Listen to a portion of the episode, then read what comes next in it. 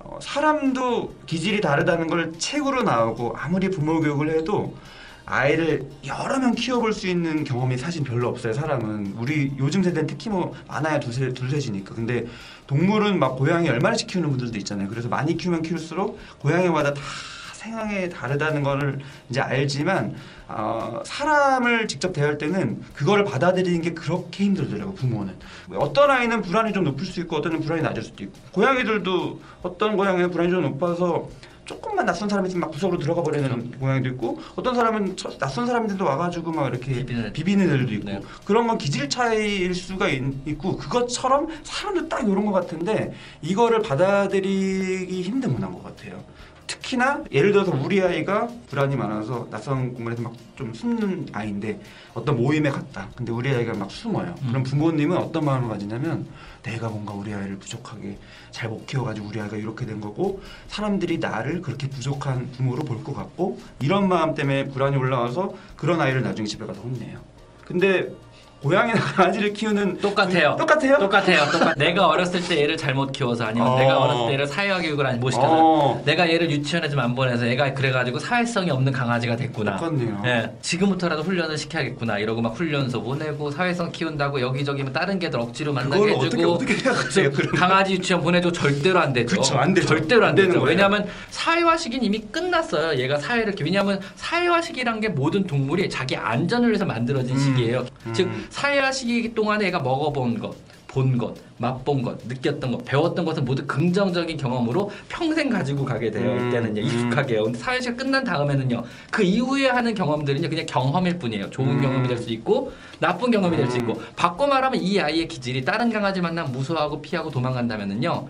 이미 그거는 이 아이 사회식이 끝났고 음. 그 전에 기질 문제라고 봐야 돼요. 음, 그쵸. 바꿔 말하면 얘는 평생 다른 강아지를 그렇게 좋아하지 않을 강아지이기 때문에 억지로 만나게 하는 게 도움이 과연 되느냐? 안 되죠. 그렇지는 않아요. 왜냐하면 그냥 그건 안 좋은 경험이 누적될 가능성이 높은 거죠. 사람도 사실은 그런 부분 되게 많고 근데 저는 또 동물과 사람의 차이점을 항상 느끼는 게 지금 말씀하신 그 사회화 시기가 개나 고양이로 치면 대충 어느 정도까지 개, 개는 12주, 3개월이면 끝나요. 굉장히 짧죠. 굉장히 짧아요. 사람은 우선 임신 자체도 엄청 길고 네. 그다음에 한 명 아기를 낳으면 기어다니는 데까지만 해도 엄청 걸리고 그렇죠. 걸어다니는데 1년 이상 걸리고 그렇죠. 하나에 독립할 수 있는 인간으로 만드는데 20년 이상 걸리는데 동물은 이게 몇 달 안에 확 끝나는 네. 그게 너무 큰 차이더라고요. 너무 신기한 거예요. 고양이는 애기 고양이인데 막 걸어다니고 혼자 자고 혼자 밥 먹고 그래서 강아지 한 살 정도 되면 성인 남자 24살하고 똑같다고 봐요. 그러니까요.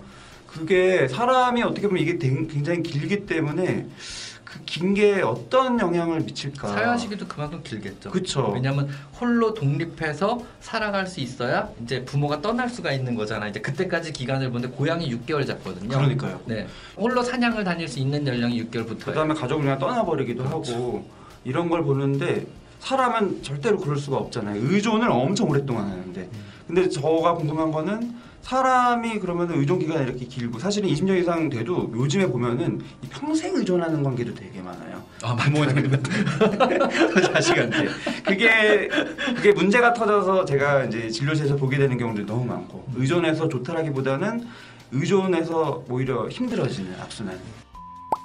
강아지를 놓고 이제 사람의 빗대 설명하거든요. 그렇죠. 거꾸로 저는 해주세요. 거꾸로 설명하는데 설명해 주세요. 예. 그런 거 많이 물어보세요. 뭐 아까 말한 그런 겁이 많고 다른 강아지 무서워하고 사회성 없는 애를 자꾸 이제 유치원에 보내 훈련소 보내는 분들한테 하는 설명이 이런 설명이에요. 저 그러면은요 지금 AGH 환자 아이가 있으면 걔를 해병대 캠프 보내면 얘가 좋아질까 어, 이런 말을 하는 거죠. 어, 왜냐면 그쵸. 치료받고 약을 먹어야 될 애를 그리고 뭐 대한민국의 모든 남자들은요 해병대를 갔다 오거나 군대를 갔다 오면 다 사람이 되는데 그런가요 실제로 음. 물어보면 아무 말도 안 하시더라고요. 음, 음. 무조건 뭐 극기 훈련을 시키고 그쵸. 군대를 보내 고 해- 그쵸. 훈련소를 보낸다고 모든 게 해결되는 건 아니고 절대 안 되거든요. 아, 오히려 그쵸. 더 우울증 환자를 해병대 보내면 결과가 어떻게 될까요? 그 사람이 어, 갔다 와서 문제가 생기겠죠. 전동적인 더 네, 심각해지겠죠 네, 그쵸. 당연하게 그리고 그런 걸 계속 반복해서 보내면 극단적인 생각까지 할 수도 있겠죠 그렇죠. 똑같은 거예요 안 되는 걸 되게 하려고 억지로 그러니까 안 좋은 경험은 누적이 돼서 더안 좋아지는 거지 이게 이제 flooding therapy라 그러죠 왜 그냥 자꾸 홍수요법 네, 네, 안 좋은. 경험을 이게 붓는 거. 일종의 고문이거든요 예를 들면은 뭐 그죠 그 KGB들 고문 극복법 할 때 나 받는 훈련이지 뭐 정신과 환자를 놓고 할 수 있는 훈련은 아니잖아요, 사실. 그 정신과 환자, 환자를 놓고 하는 훈련이 있어요. 공포증의 경우는 그렇게 해요. 우리 구석보다 특정 공포증 그렇죠. 같은 게 있을 때는 확 때려 부어서 극복하면 그 다음부터 쓰러지는 게 있는데 아주 특수한 경우에 그런 거지 어떤 기질 자체나 성향 자체를 홍수법으로 바꾸는 게 아니죠. 동물도 마찬가지라는 동물은. 안 써요. 학대로 정의를 요즘에는요. 근데 깜짝 놀란 게 가끔 이런 말 해도 될지 모르겠지만 TV를 어쩌다 틀어보면은요. 아, 네. 해주세요. 훈련사분들이 그 방법을 쓰는 분들이 깜짝 놀래 음, 보면서 충격요법. 그죠? 얘 저거 학대 아니야? 면서 음. 왜냐면 그건 이미 뭐 여러 가지 논문으로 전혀 효과가 없고 오히려 결과적으로 안 좋다는 논문 베이스로 검증이 많이 됐거든요. 그래서 더 이상 사용을 안 하는 방법들이거든요. 그런 것들이 동물에서는요. 근데 그게 TV의 어떤 순간적인 음, 그림이 예, 좋아요. 거기다 그림이. 2, 3일의 효과를 보기엔 좋아요. 근데 그 이후에 망가 애가 망가지는 그쵸. 거죠. 근데 그 이후에 망가지는 거는 TV에 안 나오니까 어, 사람들이 그러니까 혹하게 되는 바로. 그 자리에 효과를 보기에는 플로팅 테라피가 좋아요. 막 들이붓고 하는 게 좋긴 좋은데 문제는 그 다음에 애가 완전 망가져요. 망가지죠. 네, 완전 망가져요. 저도 무슨 말씀인지 너무 느끼고 사람도 똑같아요. 방송도 보면은 이 아이의 근본적인 부분들을 어떻게 해서 다루는 거는 사실 인기도 없고 재미도 없고 시청률도 안 좋고 순간적으로 한 방에 어떻게 확확 해가지고 확 바꿔는 게 이제 드라마틱하게 방송에 나오니까 저런 거에 혹하게 되더라고요. 그 이제 근데- 나중에는 문제가 터진다는 거는 뭐 알 바 아닌 거죠. 방송 아시다시피 이제 분들은. 정신을 다루는 학문이나 이런 것들은요 굉장히 천천히 스텝을 반겨가면서 네. 조심스럽게 접근해서 그쵸. 조심스럽게 시간을 두고 해결하고 약이 들어가도 두 달이잖아요 기본이 근데 이제 무언가 확 하고 소리 지르고 윽박 지르고 뛰어 뭐 달려 뭐 이래서 어 해결됐습니다 빠밤 이러면은 그게 말이 안 돼 그거 자체가 사실 말이 안 그게 동물이어도 말이 안 되는 안, 거잖아요 동물이어도 말이 안 되는 네, 거죠. 동물이어도 말이 안 되는 거거든요 그거는요 저는 제가 부모 교육을 하면서 항상 이제 비유를 했던 게 있는데 지금 되게 죄책감이 드는 게 뭐냐면은 동물을 너무 쉽게 봤어요. 부모님들이 아이를 대할 때 훈육에 너무 집중을 하시거든요. 거의 막 조련하듯이 사람을 키우는 건 동물 조련하는 게 아니다. 근데 사실은 동물도 조련하는 게 아닌 것 같은 거예요. 네. 그쵸? 어떻게 보면 사람 대하듯이 이렇게 천천히 할수록 길게 안정적으로 되는 거죠. 그 얘기 하시는 것 같아서 그런 표현을 하면 안 되겠다는 생각이 이제 들었습니다. 동물도 그렇게 쉽게 하는 게 아니다. 음. 네. 저 같은 경우 동물 네. 행동학 상담을 좀 그러니까 동물 정신과학에 네, 네. 상담을 하다가 이제 치료되는 과정이 저는요 그런 경우도 많이 있어요. 동물을 치료하는 게 아니고 주인을 치료하는 거에서 주인이 아 이게 정상입니다. 얘는 이게 정상입니다. 인정하시고 그냥 이, 얘는 이거의 기질 이게 기질이고 정상이기 때문에 음. 그걸 인정하시고 사시면 얘는 어차피 삶의 질이 유지하고 있기 때문에 별 문제 약을 먹 쓰지 않아도 유지가 잘 되고 있으니까 음. 그냥 그걸 인정하시기만 하면은 얘는 정상이 되는 겁니다. 이 과정 이 과정이 굉장히 긴 거죠, 이제 험난한 거죠. 그게 제일 어려울 수 있어요. 네, 그래서 그러면은 치료가 끝난 거예요. 주인이 인정하면 치료가 끝나는 거야. 주인이 인정하는 아, 게 쉽지 않고. 그렇군요. 우리 아이가 이게 정상이었군요. 이러고 이제 인정하고 넘어가는 거죠, 이제. 사람마다 정상이 다르잖아요. 그렇죠. 자기만의 정 상이 다 있잖아요, 누구나 그쵸. 다. 네.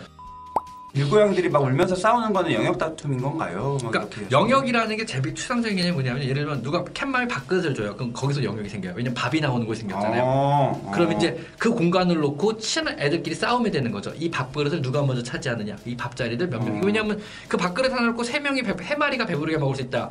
그럼 나머지 한 마리는 못 먹는 거잖아요. 어. 그러면 세 마리가 이제 한 그룹을 이루겠죠. 그래가지고 가족처럼 형성을 할 거예요. 그래서 서로 같이 잠도 같이 자고 그 근처 다니다가 밥이 나오면 또 세 마리가 모이겠죠. 어. 근데 만약에 그 그룹에 끼고 싶은 아이가 한 마리가 있어요. 그러면은 그냥 끼면 무조건 걔는 싸움이 나고 큰일이 나요. 그러면 걔는 그 주변을 계속 맴돌아요. 언제까지?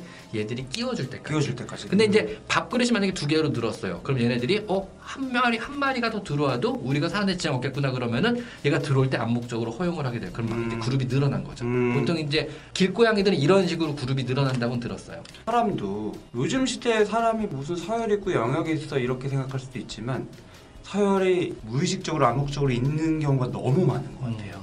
특히 이거는 우리가 사회화하고 일어나고 어른이 되고 뭐 직장 안에서 이런 직급 이런 개념을 떠나서 본능적으로 이런 느낌이 있는 것 같다는 느낌이 아주 어린 아이부터 예를 들어 음. 유치원생, 초등학생들부터 그 반 안에서 그 그룹이 있을 때 거기서 누가 약간 우위를 점하느냐 또 눈빛이나 목소리 크기나 과한 어떤 액션 이런 걸로 우위를 점하느냐 이게 한목적으로 있고요. 그런 거를 은근히 추구하면서 은근히 이렇게 치고 다니거나 이래서 한번 이렇게 치, 치고 얘가 반응이 있나 없나 보고 반응이 좀 없으면 계속 우위를 점하고 이게 무슨 건달들이나 하는 게 아니라 고양이 강아지도 있어요. 그쵸? 네, 일진놀이라고 표현하는데 일진놀이, 강아, 강아지는. 이제 중성화된 애들이 마운팅하는 게 일진놀이에요. 어. 내가 너보다 서열상에 우위에 있다는 걸 중간중간 확인을 시켜주는 과정이고요. 고양이는 올라 타고 목덜미를 불어요. 이것도 이제 중성화된 고양이끼리 교미행위가 성적인 행위 전혀 아니고요. 그냥 일진놀이라고 부르는 건데 어. 내가 너보다 서열상의 우위임을 중간중간에 확인을 시키는 거예요. 어. 밑에 깔린 고양이 되게 싫어하거든요. 어, 하- 학교에서 어떤 일이 생기냐면요. 보통은 이제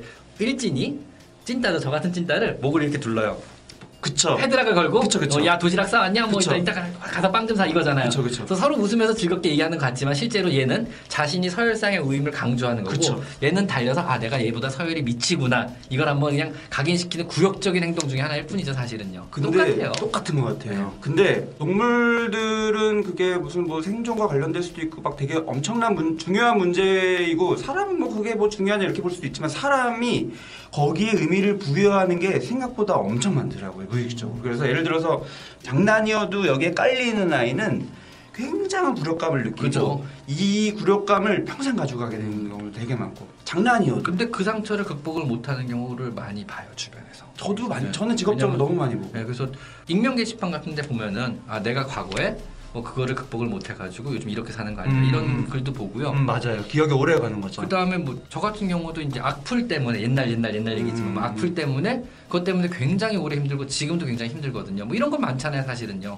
그러니까 어떤 거 안 좋았던 그런 경험이 평생 트라우마로 트라우마로 남는 것 같아 진짜 뭔가 상처로. 경쟁이고 서열이고 계급이고 이게 인간이 어떻게 만들어낸 이런 거라기보다는 그냥 인간이 동물이기 때문에 그런 게 자연적으로 자꾸 발생할 수밖에 없는 구조가 아닌 건가 이런 생각을 저는 너무 많이 하게 되더라고요. 음. 어린이들도 아무것도 모를 것 같지만 초등학교 1학년, 2학년 이런 애들도 이런 얘기를 해요. 제가 세고 내가 약한 것 같고 그래서 나는 걔 앞에서 아무 말도 못하고 근데 이러고 있는 내가 너무 비참하다. 음. 이런 표현을 애들이 입으로 해요. 애들이. 예.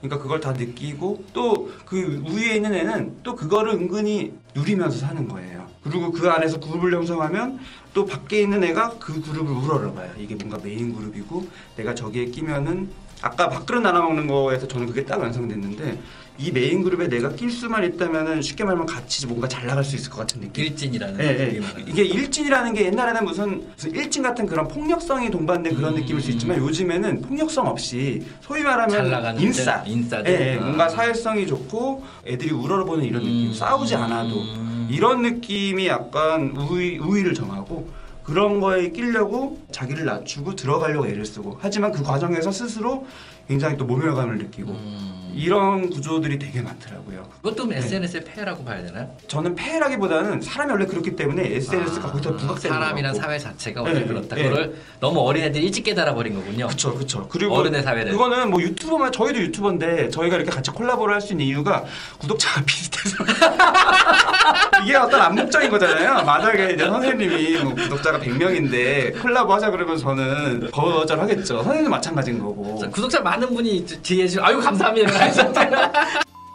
성악설을 믿으시나요? 성선설을 믿으시나요? 그거 되게 중요한 포인트인 것 같은데 네. 저는 양쪽이 있다고 봐요 둘 다 있다 음, 나는 당연하게 성악설을 믿는다 그럴 줄 알았어요. 어, 어. 왜냐하면 뇌를 다룬 학문 하셨으니까. 어, 그 이유가 뭐세요? 뇌는 왜 성악이라고 생각하세요? 왜냐하면 우리는 중뇌는 사실은 악한 행동을 더 많이 하게 되거든요. 아, 그쵸, 본능대로 그쵸. 행동하니까요. 그쵸, 그쵸. 이거를 성장하면서 대뇌 피질부가 예의나 예의 범절이나 사회나 규범이나 법칙을 짓누르는 거잖아요, 사실은. 어, 저도 그런 의미에선 성악설을 이제 믿는다고 볼 수도 있는데 제가 이 양쪽에 있다라고 생각하는 이유는 저는 이 성악설 쪽의 얘기를 어떻게 보면 제 채널에서 많이 하거든요. 그 이유가 성선설 쪽의 그 문화로 인한 부담감과 압박감을 너무 많이 느끼세요.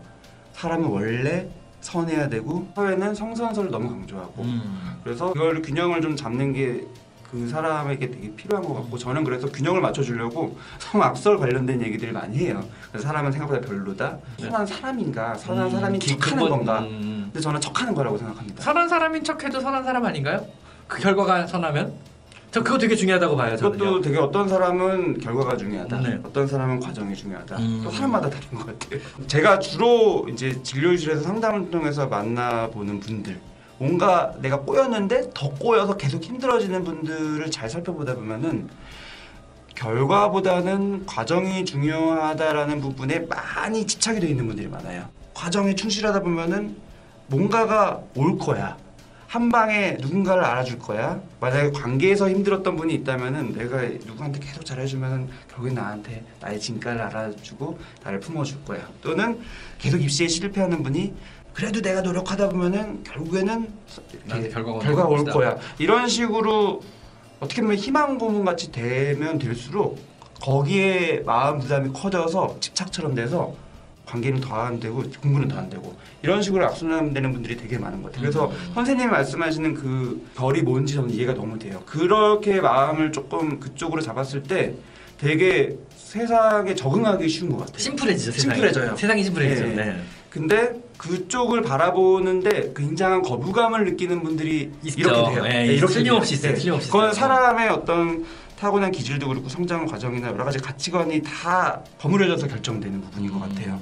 벌써 시간이 됐습니다. 마무리 아. 멘트 한번 해주시면 좋을 것 같아요. 저희 이런 정신과 심리적인 영역에 관심이 많은 음. 구독자분들의 채팅창을 보면서 어떤 느낌을 받으셨나요? 그냥 편안하고 생각보다 재밌고 좋았는데요. 어. 네, 그리고 호의로 잘 대해주셨어요. 지금 오- 참석하신 분들이 우리 제 채널하고 달라요. 굉장히 차분하시고 음. 글 하나 하나가 되게 조심스러워 지금 보니까 음. 완전 달라요. 음. 질문도 되게 조심스러워 심지어는 그러니까 음. 어떤 분들이 계신 것 같냐면. 저 지금부터 이 앞으로 지나갈 건데 조금만 비켜주실래요? 어, 이러고 지나가시는 어, 분들 같은 어. 그런 느낌을 받아요 지금요. 어, 어. 쓱 지나가는 게 아니고 어. 나저 앞으로 갈 건데 여러분한테 해를 끼치진 않을게요. 저 지나간다고 놀라지 말아주세요. 이러고 지나가는 그런 분들인 느낌이 맞아요. 그게 제가 이제 세 단어로 섬세함이라고 표현해요. 아, 섬세하신 분들이 그런 분들? 아. 그런 분들이 심리에 관심이 많고요. 멀리서 와주셔서 네, 정말 마이펫 감사드립니다. 상담소 윤샘 채널 혹시 고양이 키우시면 윤샘의 마이펫 상담 채널 들어오셔서 구독해 주시고요. 강아지를 키우신다면요 윤샘의 강아지 상담소에 들어오셔서 채널이 두 개 거든요. 네, 네. 오셔서 역시 구독 감사드리겠습니다. 감사합니다. 감사합니다.